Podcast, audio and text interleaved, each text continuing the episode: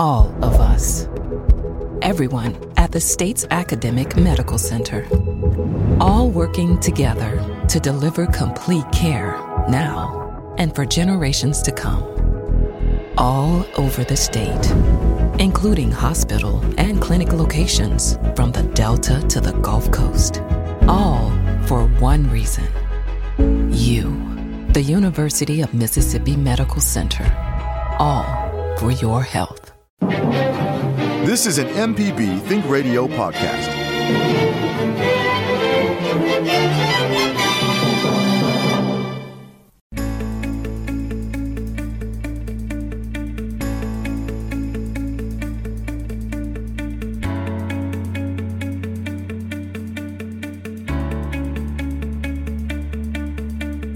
This is Southern Remedy for Women on MPB Think Radio. I'm Dr. Allie Brown, and I'm here today with my friend and co host, Dr. Michelle Owens, my super good friend, that is. And we are talking today all about facial plastic surgery and medical aesthetics. So it doesn't have to be the big facelift. We're talking about everything from a complete facelift, rhinoplasty, down to a facial and everything in between. Today we have our special guest, Dr. Randy Jordan, who is at FACES in Ridgeland, Mississippi, and he's also on faculty at UMMC in the Department of Otolaryngology and Head and Neck Surgery. And mm-hmm. also, one of his medical estheticians, Miss Savannah Lloyd, is also on with him today. We're ready to take all your questions at 1 877 MPB Ring. That's 1 877 672 7464. You can also call us at women at mpbonline.org. Hey, Dr. Owens, start by saying hi to you guys. Hi there. Hello. It, oh, and hey, there's Dr. Jordan. Hey, Frankie's here. Yay, yay. So we have a full house today on the call, and we have a lot of great things to talk about. We're still socially distancing. We're doing the show um, via Skype. Still, still not back in the studio, though we would love to be. Um, and I believe probably most of us on the call have been vaccinated, and we shared last week our experience with um, the Pfizer vaccine, which we received um, which have been uh, fairly mild. So we encourage everyone when it's your turn out there, um, when your chance is up, to go out and get vaccinated for sure. That um, join in this initiative together. Of course, it's your personal uh, choice whether or not you do so, but from our own experience, um, we had relatively few side effects and definitely worth it to us. Hey, Dr. Owens, how are you doing? Hey, hey, doing great. Um, yeah, feeling feeling fantastic. Have not had any yes. issues at all after um, after my vaccination. Although I'm um, still wearing the mask, still hand washing, and still social distancing, um, and kind of staying staying around the house, not taking any um, chances, even though um, I've received the vaccine. Um, and I'm really excited about the opportunities that many other Mississippians will have to also um, join us in that. Um, I'm really excited about this show because one of the things that I have done more than I've probably done in the past year is see my own face. Um, because you know, usually you see it in the morning and then you don't necessarily see it the rest of the day per se. Um, but with all of these doggone Zoom meetings, um, yeah, and they while they got these all these nifty things you can do on the background, they don't really have anything that you can do. There aren't a whole lot of Zoom filters to kind of um, help fix fix your face. So really, I think your your overall skincare um, and the way that you appear from the neck up probably has been even more important and more emphasized um, in these COVID times, especially for those people who have continued to um, you know engage or carry out their businesses in a more virtual uh, on using virtual platforms as opposed to um, to doing that in person. Um, so you get a little relief because if you gain the covid-15 um, if you didn't if it didn't show up on your face you kind of got a little break but the other part is that you know every zit counts um, when you're oh, when you're doing Zoom meetings, you know? I hadn't thought about that, Michelle. Dr. Jordan, have you had an uptick in consultations because of these uh, uh, Zoom imperfections? Well, yes. Uh, nationwide. Really? Yeah, nationwide. This is a real phenomenon that's been reported by a lot of people uh, in the media and so on, too. You may have seen this already, but uh, both, I think, as far as just patients coming in for injectable treatments, non invasive treatments like Botox and so on, but also even more interestingly in surgical treatments. Um, there, every everybody I know, other facial plastic surgeons throughout the country, are all reporting that there's been a very big increase in the number of people who are consulting for, you know, facelifts, et cetera. And I think that has to do with several things. One of which is that they see themselves in Zoom or on some other kind of video app where they're looking at their neck, but also I think people have more time because they're at home and they have more downtime, right, to be able to recover from procedures. They also uh, have more disposable income because they're not traveling and they're not going out to eat and so on and so forth as much as people normally would be doing. But there's no question that this has been one of the unusual side effects of this pandemic. Uh, and there are many, as you know, strange things like toilet paper, for instance. Who would ever have thought that? But, uh, you know, I mean, yeah, it, it's just an unusual situation. But yeah, we've been incredibly busy at Faces. And uh, I, I, everybody, like I said, all the people I know nationwide that I talk to are reporting the same thing. So it's not just a local phenomenon. Yeah, well, see, I, I just set up my, my webcam so that I don't see myself. allow everybody else to see me, but I don't have to see me. Yeah. That's right. There's that option on Zoom yeah. where you don't see yourself. That's true. Yeah.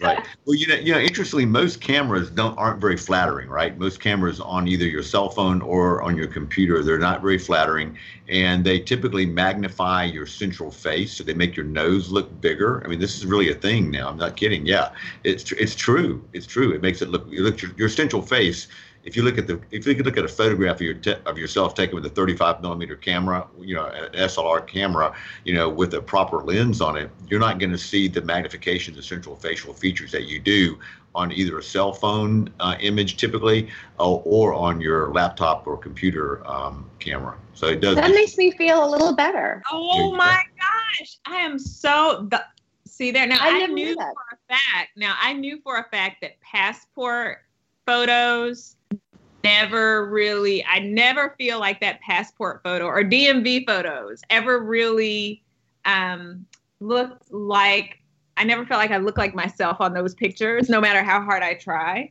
Um, but now you totally confirmed that. So now I can blame the camera. I love it. Yeah, those things. Those are like a, those are those are like FBI most wanted photographs. and the, like you see people in the post office, right? I mean, that's yeah. Okay, I feel I feel I'm feeling better about myself right now because I yeah you look at this and you're like oh do I look like that? yeah, so um, our phone lines are open, guys. The number is one eight seven seven MPB ring. That's one eight seven seven six seven two seven four six four. Um, you can also drop us an email to women at mpbonline.org. If we are not able to get to your email on the show, we will respond at, at conclusion of the show personally to your email box to make sure that your questions are addressed. Um, again, we have we got the Make Me Beautiful team um, with us today. So please make sure you give us a call, send in, um, and ask your questions because um, we are talking about any little tips and and hints that you can use to kind of help um, make your face the best that it can be healthy skin um, and how to i guess take care of um, what you've been given and if you are one of those people who don't really like what you see staring back with you at, at staring back at you um, in the mirror or on the look or by bad cameras um, then just to give you some information about what you can do to change it um, so again, that number is one eight seven seven MPB ring one eight seven seven six seven two seven four six four. And I think there's nothing wrong with it, right? I mean, some people think, oh, well, it's frivolous, this and that. But how you feel about yourself is a huge deal, right? It, it has so much to do, within reason, of course. It has a lot to do with your confidence and how even you interact with other people in the outside world. Uh, Dr. Jordan, you must see a lot of people really kind of come out of their shell or or do you see people hesitate and say, "Oh, I don't want to do something for myself"? You know, a lot of people think this is selfish or things like that.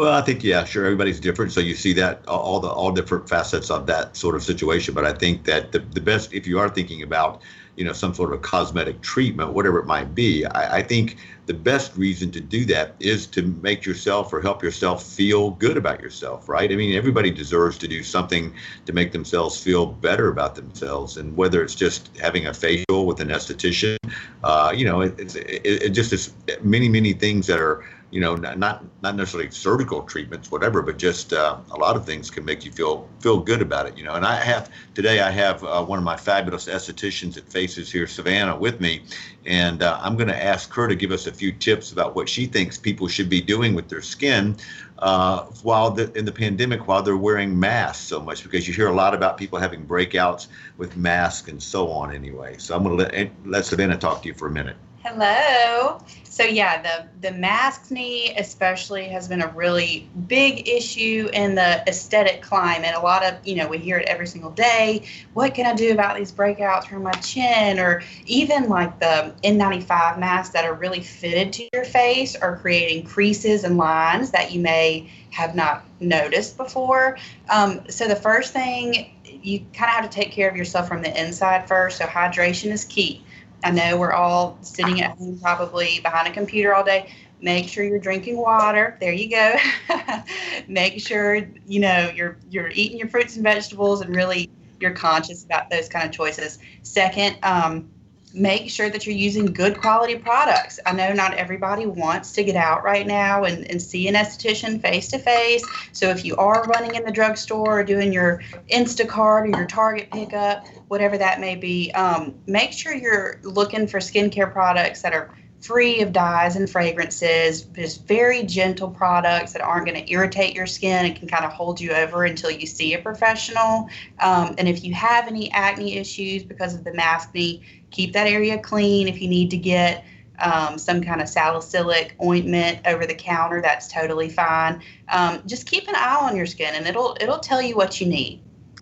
So Samantha, I think you make a really good point. So um, for the, I'm a I am a label reader, right? And so sometimes that works out well. And you know, for a person who might have a a science background, um, you know, or who has a chemistry background, you might be able to recognize some of those compounds. But some of that stuff, you don't know what the heck it is, right? Uh, there are all these like really long words. There's benzoics and all of these other eights and oil and all this other things. So how do what things should people look for or what kinds of um, of those ingredients um, should they really pay attention to when it pertains to um, keeping their skin healthy?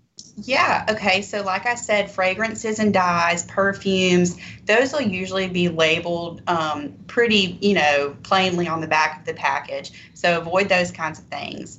Um, another thing is a lot of people want to go for moisturizers with hyaluronic acid or salicylic acid eye cream, you know, whatever it is um, if you're buying over the counter or from a big box store, avoid those kinds of things. You just want to stick with things that are very simple, um, not a whole lot of ingredients. And if you are buying something like a salicylic wash or a vitamin C serum, turn the product over and look at the ingredients list. And whatever ingredient you're searching for, so vitamin C, um, make sure it's one of the top 10 ingredients listed on the package. So those ingredients are going to be listed in order of um, like the number one ingredient being water that there's going to be more water than anything else in that product so if you're paying big money for a hyaluronic acid serum make sure hyaluronic acid is one of the top ingredients so that you know that you're getting something decent and um, you know worth your money so, what do you say to people who are a little concerned about this concept of hyaluronic acid and putting acid on their face? You know, we hear that the skin on our face is really um, is more sensitive, and so what what types of products or what kinds of serums actually are fine to put on our faces? Um, what what should we look for? So your skin is actually extremely acidic. A lot of people don't realize that. Um, the epidermis is an acidic environment and it needs to stay acidic to create the homeostasis we're looking for. So, acid's a good thing. Um, hyaluronic acid is extremely hydrophilic, which means it attracts water and it, it loves water. So those kinds of things, it's I know it sounds scary saying acid on your face, but your skin loves acid, and that's you know it's okay. You just have to uh, research a little bit and inform yourself, talk to a professional, and um, we'll we'll make sure that you you get what you need. And those are very mild acids, by the way, too. These are not strong acids at all. Just because the word acid is attached to it doesn't mean that it's really going to be very strong. I think that's a really good point. I think sometimes, you know, we realize all acids aren't the same and there's and and the concentrations make a difference. I mean, when you think about other things like steroid creams and other types of topical agents that people use in various places on their bodies, sometimes it's the strength of um, those particular um, those particular substances that um, can make the difference. So it might be that it's it can be just as appropriate to be used on the face, but may need to be in a lower concentration as well. Um, so this is a great place, I think, for us to take our first break of the hour. Um, we are talking about facial aesthetics, and we have the dream team here with us. Um, our phone lines remain open to hear your questions and your comments. Um, this is Southern Remedy for Women, and we will be right back after this.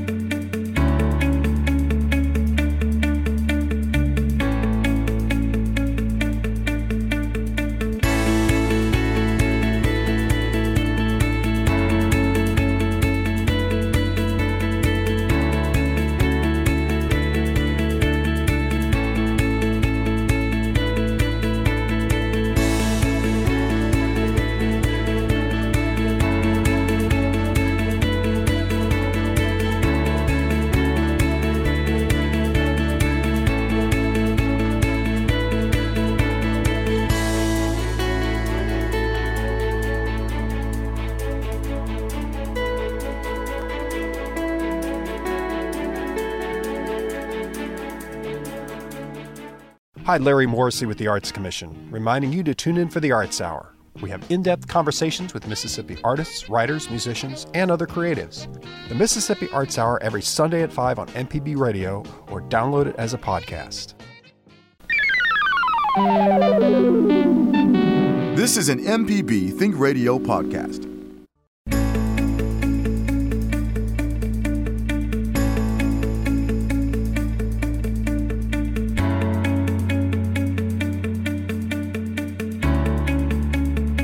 This is Southern Remedy for Women on MPB Think Radio. I'm Dr. Allie Brown. I'm here today with my co host, Dr. Michelle Owens, and our special guests, Dr. Randy Jordan, who is a uh, facial plastic surgeon, and Savannah Lloyd, who is a medical esthetician. They are both at Faces in Ridgeland here in Mississippi, and it is a full service uh, facial plastics and skin paradise. So, y'all check them out. We're talking today about all things facial aesthetics. So, all the way from a facelift to a facial. These are all options that are available. It's a big time for self care, and don't forget to do things that take care of you and make you feel better. Uh, one thing I did kind of want to ask you, Dr. Jordan, you know, I think the old, t- some people think about kind of the old timey facelift, which is a, was like a big procedure. We think about these like Hollywood, old Hollywood stars that look pulled too tight and we think about them peeling the whole face back and stuff. But it seems like in recent years, facelifts have become um, a lot more natural looking. And so I just wanted to discuss with you some of the newer options. I know that you do some of these procedures even in the office and not necessarily at a hospital in an operating room. So, can you talk a little bit about the different options when it comes to surgical options? Sure facelifting is still around, of course. It's never going to go away, in my opinion. But the people that you see that look very much overly done, I won't name any names. You all can think of celebrities, etc., that look like they've been stretched tight, uh, tighter than a drum. But uh, most of those folks are not on their first facelift. Most of the time, they've had two or three facelifts by the time you recognize that they have a problem like this. So I would tell you that there are many celebrities that look really, really good who have had one or two facelifts and still look fine. But those people that you think of that look very unnatural, typically that's like their third or fourth facelift. Okay. But yeah, so to get back to your topic, though, there are many things that can be done short of doing an actual surgical procedure. But you know, once you get to a certain point in life, uh, there may not be anything that's going to substitute for a surgical procedure. Uh, there's a new, the kind of, the, there's something that's been around for a long time called thread lifting, which is where uh, sutures are basically run under the skin to help support tissue and lift tissue. And this has kind of become a resurgence uh, lately doing that with uh, sutures that are no longer permanent. The permanent sutures that were used 10 years ago had a lot of problems with them.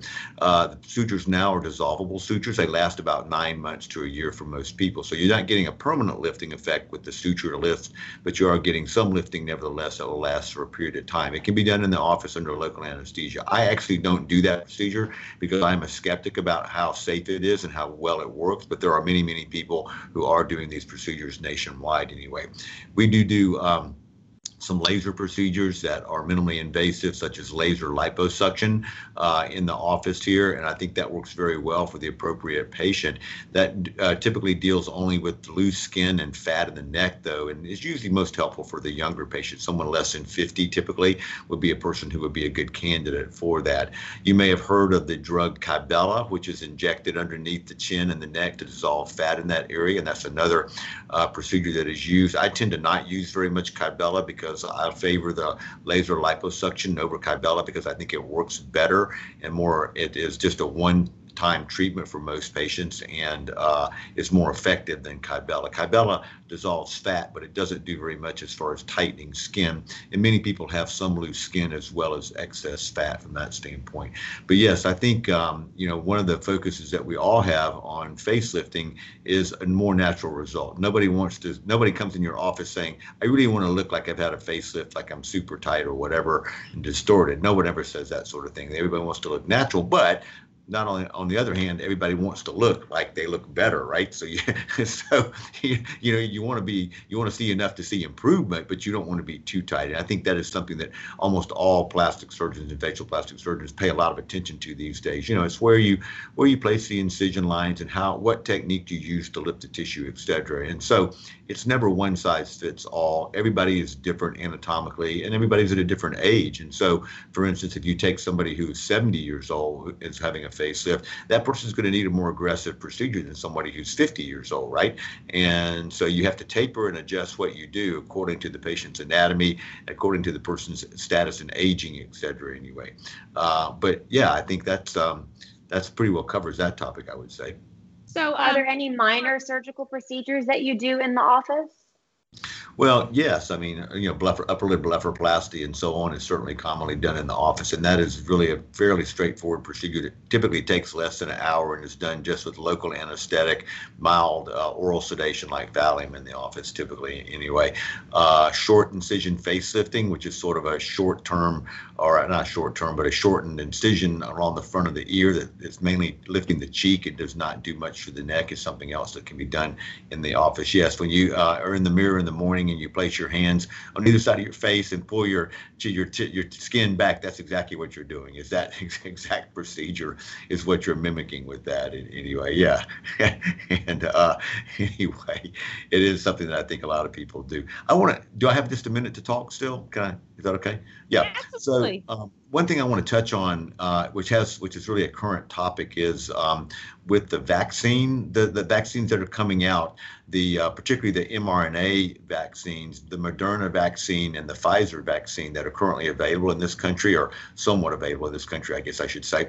The uh, study uh, that was done by Moderna did look at the question of filler reactions with vaccines, actually. And there were two people out of 30,000 people that were enrolled in that trial that reported some swelling uh, who had had facial fillers uh, previously. And I mean, these are dermal fillers like Juvederm, Restylane, things along that lines, hyaluronic acid fillers anyway.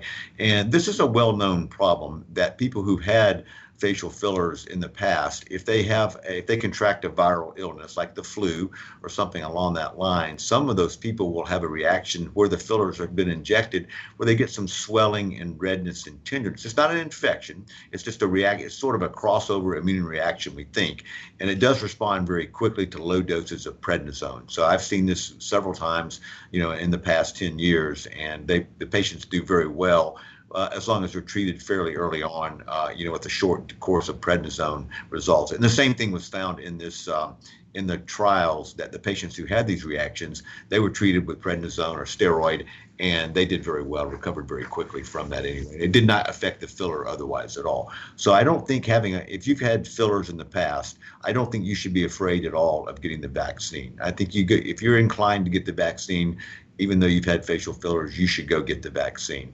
There's really not any really great evidence or, or advice on what to do as far as if you are going to have the vaccine and you're thinking about getting fillers, should you wait a while, et cetera. Most of us are telling patients that they should wait about two or three weeks after having the vaccine before they would get uh, fillers. But what I'd like to say is that even if you do have a reaction, you know, it, you, you call your doctor that's injected you, and they can treat you very effectively with just a very short course low and low doses of a steroid uh, called prednisone works very well, you know, for that any, anyway.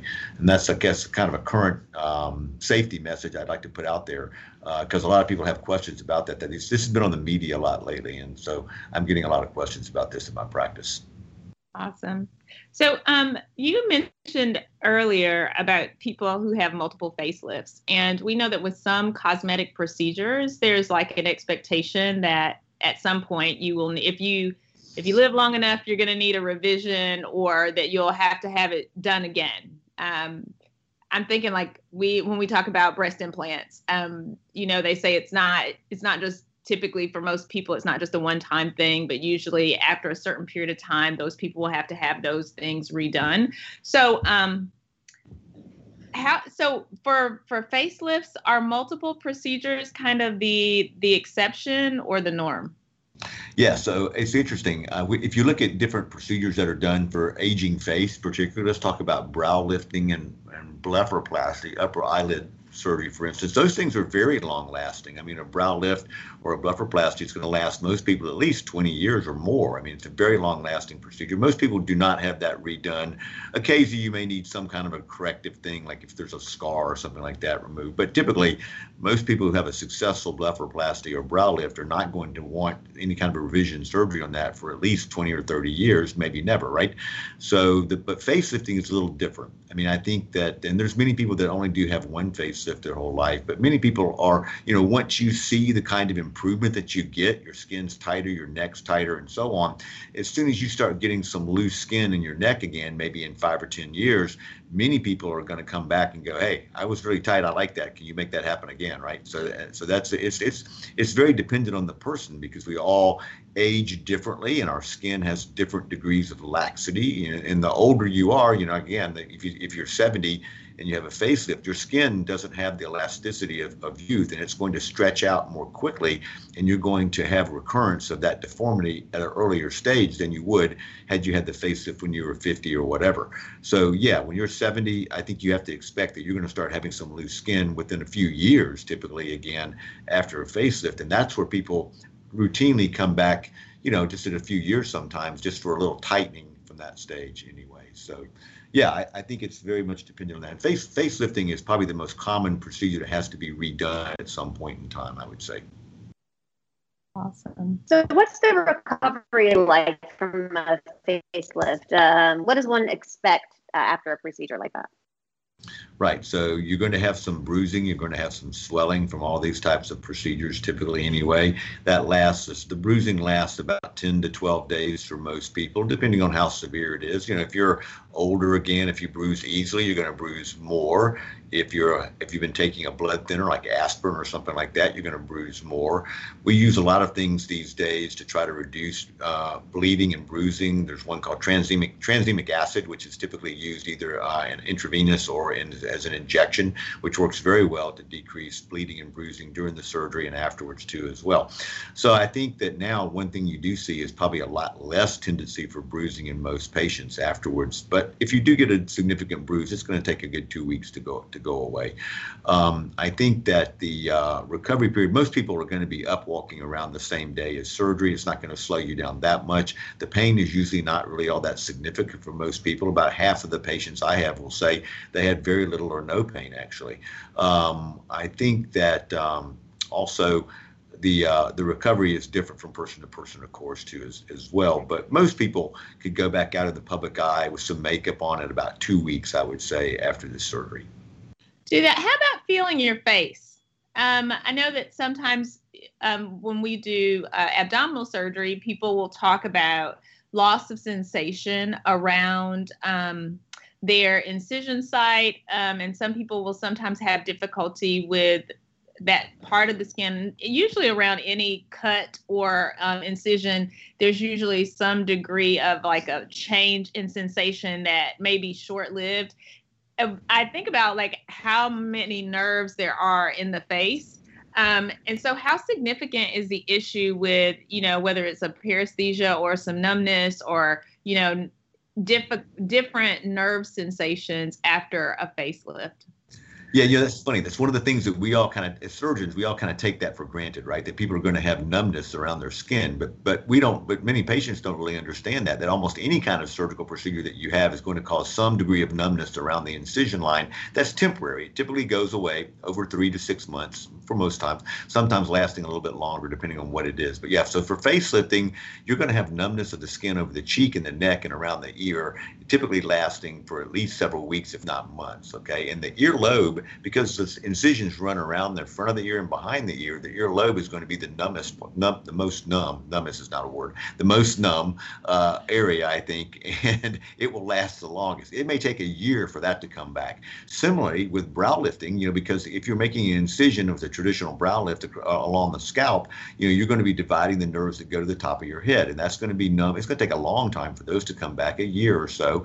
But that is not an area that people complain about typically. You know, yes, and and you know, it, it's as you know, Michelle. I mean, the thing is, is that they it, it it feels funny. It's itching or like bugs crawling on your Weird sensations while the nerves recover. Of course, kind of like when your foot's asleep, etc., and it wakes back up. It feels unusual or itching or whatever. But that goes away. That goes away over time. I people don't really complain at all about the numbness significantly, in my opinion.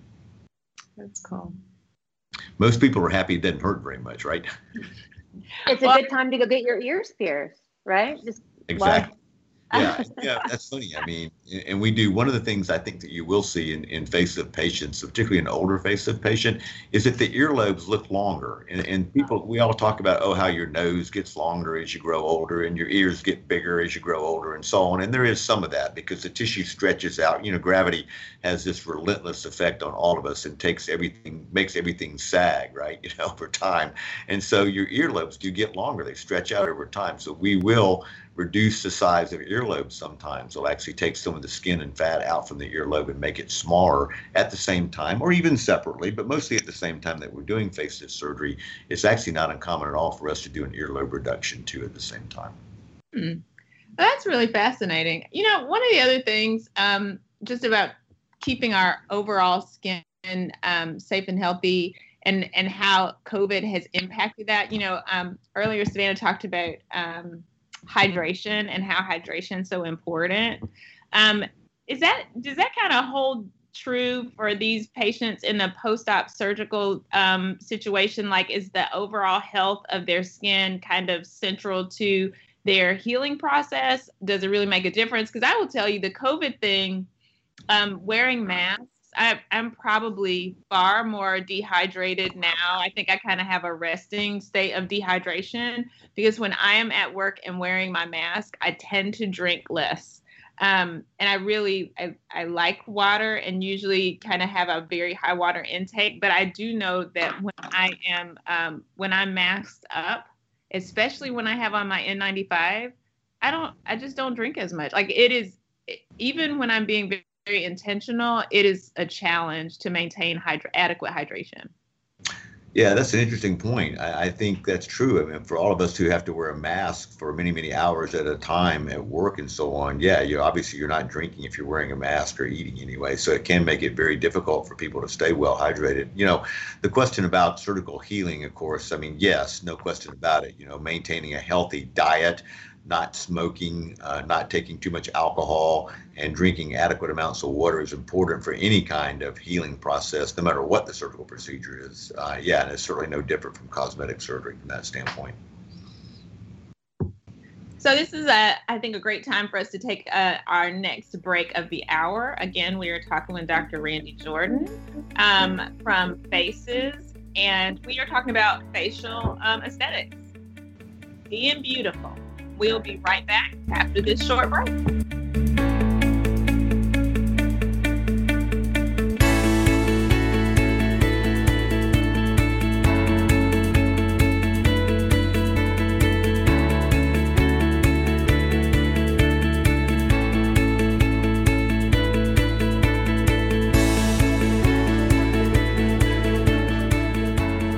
An evening of jazz can be just what the doctor ordered. Join me, Meredith Michelle, with WJSU's Evening Jazz, 7 to 10 weeknights on MPB Music Radio.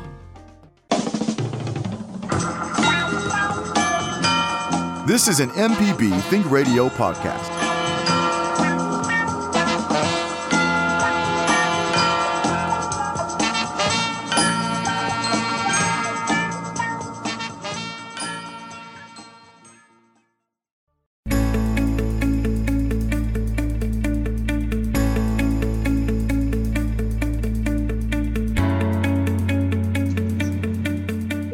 Southern Remedy for Women on MPB Think Radio, the show all about addressing issues of health and wellness from a woman's perspective. I'm Dr. Allie Brown. I'm joined today with my co host, Dr. Michelle Owens, and we're talking to Dr. Randy Jordan and Savannah Lloyd today. Dr. Jordan is a facial plastic surgeon, and Savannah is a medical esthetician. They're both at Faces which is in Ridgeland, and we are talking about the spectrum of things that you can do for self care to make yourself feel good about yourself, taking good care of your skin, any sort of intervention that you might need.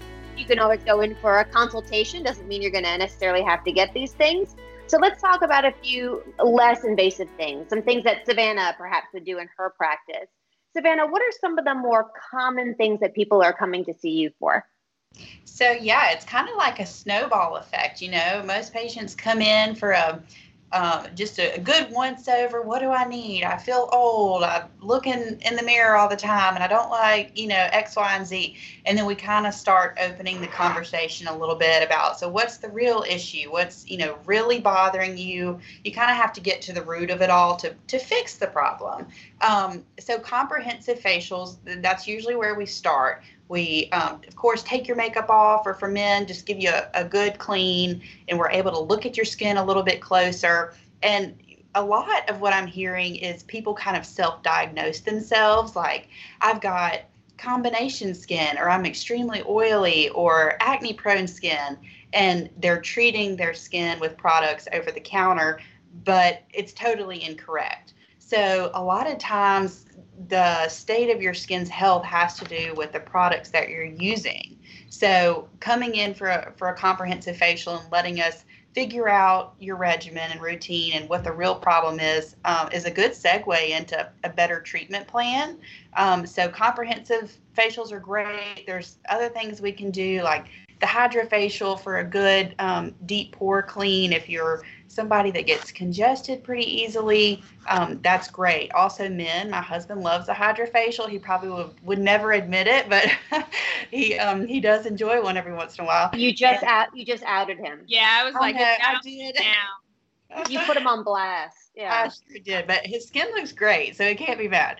Um, and then SkinPens, great, especially teenagers and young adults who have struggled with acne and maybe you know didn't treat it like it should have been treated um, and that are left with some bad scarring and discoloration, or even, you know, moms with melasma. SkinPen's been a really popular treatment um, here recently. So those are two of our, our really big ones that we're seeing a lot of here. Well, what exactly is what exactly is SkinPen? Okay, so SkinPen is a micro channeling technique. We take it's a motorized pin. I kind of explain it as almost like a tattoo gun for you um, tattooed listeners. it's a, a, motorized pin and it's got several needles in the top of it. And we we numb you so you don't you don't feel much. Most people say it just tickles, but we create hundreds, maybe even thousands of little tiny holes all over the skin to promote new collagen and um, cell growth. So it's really great just if you feel dull or if you have some uneven skin texture. Some skin tone issues can be taken care of with a SkinPen, but it's really, really great for those with just not a very pleasant skin texture or some scarring going on. So it's not extremely invasive. Some people do bleed quite a bit from it, but um, some people just look really red and chapped and can go can go about their business. So it's a great one. I think I just fainted. thousands of little needles on the hair. Just, at that point, Owens can't hardly even look at a needle. Oh my gosh! Oh my gosh! I can't. Surgeon, really? Seriously? look, right? that's different. A knife is different. I feel different about a knife.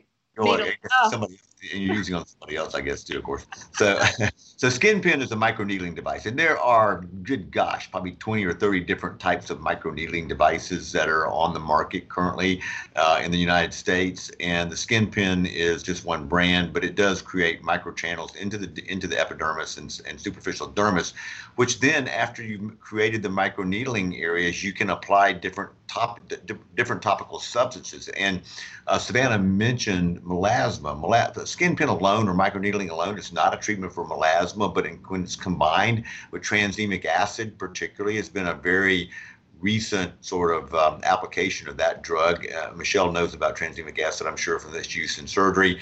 It helps stop bleeding, but it also works for hyperpigmentation. Uh, and anyway, it seems to be very effective when combined with uh, microneedling, you know, particularly for difficult to treat melasma, which I guess all melasma is difficult to treat almost. But anyway, it does seem to be working pretty well for that uh, in our practice, and I think nationwide, you know, as, as well. Some microneedling devices combine energy, like radio frequency energy, with the microneedling device uh, as a way of tightening skin.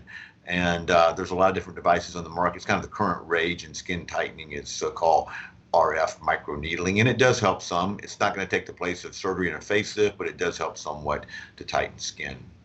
So, you know, you raised another um, really interesting point. So, um, discoloration of skin on your face, um, whether it's hyperpigmented areas or um, areas of you know redness or the what exactly uh, would somebody who's struggling with issues pertaining to um, discoloration or pigment issues would they would they be appropriate to come to your practice? Are there options for those for those individuals Sure. Yes, we see those kind of individuals all the time. Uh, you, know, cut it out? Do you cut it out, Randy? Is that what you do? No, no. no. I, I, I send them to Savannah to treat them. so, um, but no. So, uh, yeah, and hyperpigment- hyperpigmentation and melasma particularly is a huge problem for a lot of people, as you know, and uh, dermatologists are very effective at helping with that too as well. But melasma has been one of the most difficult to treat skin problems, uh, you know, for a long, long time, and there really haven't been very many effective regimens for that. I think all these things, as you know, are driven by UV exposure or sunlight, of course. So, starting off with a good sunscreen of an SPF 50 or so is probably a good place to start. If you're not going to do that, and if you're not going to be careful about UV exposure, then you'd be wasting your money to treat it otherwise, of course. Many of them are also driven by hormonal changes, as you guys know, both about you know, birth control pills, et cetera, all kinds of other different things like that can contribute to um, hyperpigmentation, melasma, which has been called the mask of pregnancy for a long, long time. As you know, is hormonally driven and obviously occurs commonly during pregnancy, but not always. It's caused by a lot of different things. But for whatever reason, melasma has been a type of hyperpigmentation that has been very difficult to treat, has not responded very well to the topical skin lightening products that are very commonly used that contain hydroquinone typically, but also kojic acid and a variety of other different things are used too. Uh, nevertheless, uh, it has been hard to treat, and I think this, like I said, like I mentioned, this new uh, use of uh, tranexamic acid is kind of one of the more current themes that you'll see in the literature about this. So, um, one other question that I had um, is, I guess, kind of going back to um, doing procedures on their on on your face. What kind of techniques or how do you minimize scarring?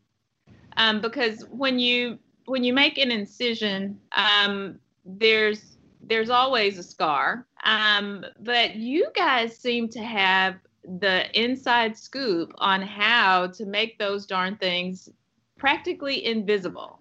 Um, and so, how do you minimize scarring, or for somebody who might be concerned about other scars that they've had on their on other parts of their bodies, who may be considering um, getting something done on their face? I mean, what kinds of things should they be concerned about?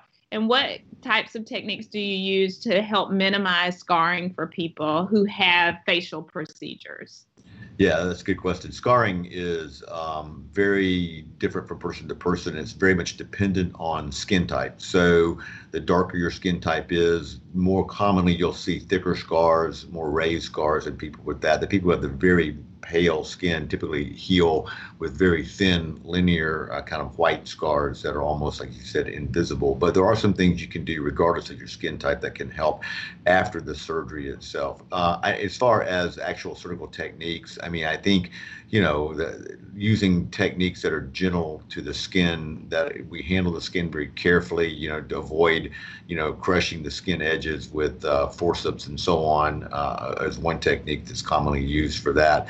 Uh, once skin is traumatized, you know, it's traumatized and it's going to heal it just whatever way the skin's going to heal at that point. Um, after surgery, I think uh, you know removal of sutures at a fairly early stage uh, is certainly important to not leave suture tracks and so on. Uh, using delicate small sutures also, of course, and then once the sutures are out, though, the beginning to beginning to use some of the scar therapy treatments that are available. Uh, you'll and you read about a lot of these things online. The ones that actually work are the ones that contain silicone sheeting typically, and you know you don't have to spend a ton of money on the on these things. You can go to Walgreens in the Band-Aid section, and you'll find the Walgreens scar therapy bandages that are about ten dollars for a box that'll last you several months. So you don't need to go broke trying to do this, but that is something that works very well. I think you should always talk to your surgeon before you start treating something like that, or your physician before you start doing that, of course. But I think that's a very effective, uh, you know, product. You know, there's a lot of other things, different kind of scar gels and so on. The scar gels don't tend to work as well as the scar therapy bandages. The actual solid silicone sheet tends to work better. Uh, there's some other products uh, that you'll read about, like Mederma and things like that, that are not silicone containing. They're ba- is an onion extract. It moisturizes the skin, so it is helpful from that standpoint. But it's not going to be as effective as something that contains silicone from that standpoint. So silicone uh, sheeting is probably the thing I can tell you that works the best for a scar that's really a scar that's an old scar. If it's been there for years, it's not going to respond to silicone sheeting typically. Um, SkinPen, microneedling devices like that can help with some types of scarring for sure. There are laser treatments that can help with scars, particularly scars that are red, can be helped by laser treatments also. Uh, sometimes it requires injection of steroids and things like that. And sometimes even a surgical procedure such as a scar revision can be helpful depending on the type of scar and the location of the scar. Scar revision, all it does is just reorient the scar. It changes the scar. You can't make a scar go away. Once you've got a scar, it's not going to go away. You can't just make it go away like Photoshop makes things go away. It's we don't have any magic like that. Sorry. I love it. Well, you got stuff close to that. I mean, you do pretty good. All right, let's Yeah. talk about everybody. pretty good job of like they are always so strategically placed too right so you know there's also this element of kind of concealment so to speak like it's you you guys tuck those things away pretty well Yeah, well, that's certainly true. I mean, we, we obviously all, all when you're if you if you're planning an incision, you know, you can plan that out and think about where you're going to orient it towards the lines of you know, tension, et cetera, on the skin, so that it's going to heal better. But unfortunately, you know, for trauma and things like that, those are not planned incisions, and so they're obviously not as fav- not going to do as favorable. So traumatic incisions are never going to heal as favorably as a surgically as a surgically created incision. Well, you bring up trauma, and we only have a couple minutes left in the show, but I think it's important that people know that you also and facial, you do facial plastics and reconstruction. So you deal with a lot of patients who have had facial trauma, maybe facial fractures, et cetera, and that you know, after the healing is done and maybe the initial phase of surgery has been done, those patients also can sometimes benefit from additional procedures kind of to improve the aesthetics. Um, so, what's some experience you have with that? Like, should people seek out a facial plastic surgeon if perhaps they've had a history of facial trauma? Well, I think uh, you know plastic surgeons, facial plastic surgeons, dermatologists, all of us uh, deal with scars and with treating scars, and there are many people who do a very good job, you know, with that as, as well. And of course, as you said, I, am a professor at University Medical Center also, in addition to working at Faces, and so I have a very busy trauma practice there also, and uh, I'd be happy to see people from that standpoint too. But there's a lot of folks that can do a good job. Absolutely. Well, we have about a minute left in the broadcast. I think you also touched on something really important, and so did Savannah, and that is um, the slowing down of aging and prevention of things like hyperpigmentation with sunscreen. You know, Dr. Jordan's always going to be in business because we got that thing called gravity, but you know, we can do things to take care of our skin as well. Thank you. Dr. Jordan, as always, you are a fantastic guest. And Savannah, thanks for coming on today the first time. Um, we hope to have you on again very soon. Uh, this is Southern Remedy for Women. It was produced today by Jay White. With Dr. Michelle Owens, I'm Dr. Allie Brown. Thanks for being with us. And join us next Friday at 11 for Southern Remedy for Women. NPR's Here and Now is next on MPB Think Radio.